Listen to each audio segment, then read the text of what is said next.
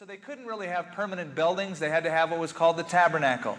And they had to live in tents for 40 years. Imagine being on a campout for 40 years. And so that's the way God was leading them through the wilderness. And it says they all ate, verse 3, of the same spiritual food. That was the manna that God gave them, and they complained about that.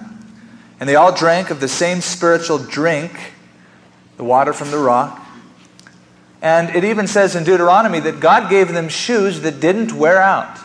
Now, can you imagine if Kinney's or some of these shoe places came up with a shoe that never wore out? You could wear it for 40 years. Now, I realize that some of you wouldn't like the fashion after 40 years, but nonetheless, they'd work. Now, it says in verse 6 These things became our examples to the intent that we should not lust after evil things as they lusted. Or do not become idolaters, as were some of them. As it is written, the people sat down to eat and drink, and they rose up to play.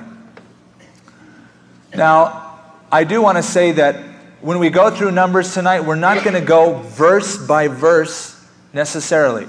We've told you to read it in advance so that you have gone through it verse by verse.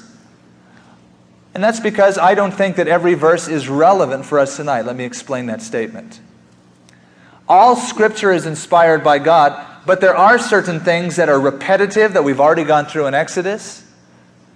And there are certain things that when we read them, we should read them to get the spirit out of it, not necessarily to apply it to our lives primarily. For an example, there's detailed instructions on how to build a tabernacle, and I don't plan on building one this evening.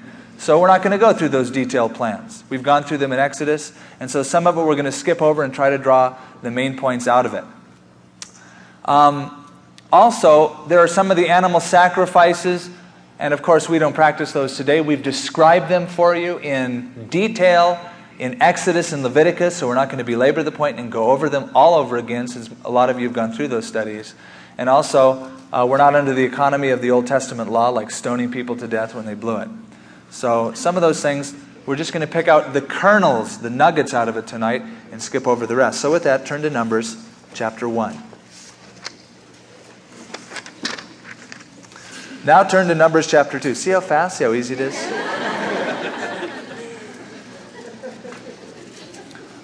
In getting into this, I do say that I am sorry and I just take pity for Moses. Imagine being with three million people who are always complaining, leading them through the desert. Oh, to just be with people complaining and bickering, and I don't like the way you're doing this, Moses. And if I were Moses, well, Moses did try to go.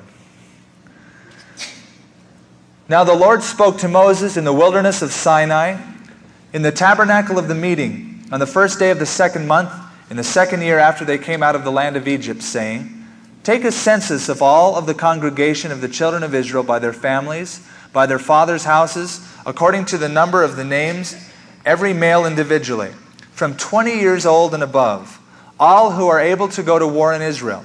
You and Aaron shall number them by their armies. And with you there will be a man from every tribe, each one the head of his father's house. Now, the tabernacle was an elaborate tent. And that is what God commanded the children of Israel to construct, and that is where God met with the children of Israel in the wilderness. He met with them in this tabernacle. He spoke to them and communed with them from this tabernacle. I'm bringing that out to, sh- to explain to you that it's different today. There are no, quote, holy places. And that's important to understand because a lot of people get hung up on this holy place. In Israel, people are hung up on holy places. And I tell them, there are no holy places in Israel. Now, there will be when God reigns in it once again. And there are no holy places. And, you know, God literally dwelt in the tabernacle, the Bible says. But now, who does he dwell in? You. That's right. All of us. We are the temple of the Holy Spirit. So wherever you go, God goes. Now that's kind of nice. You don't have to follow a tent around or go into a building to meet God. And churches are not the house of God. For the Bible says God does not dwell in temples made with hands. And so I often wonder when I look at some churches, they look as if they actually are.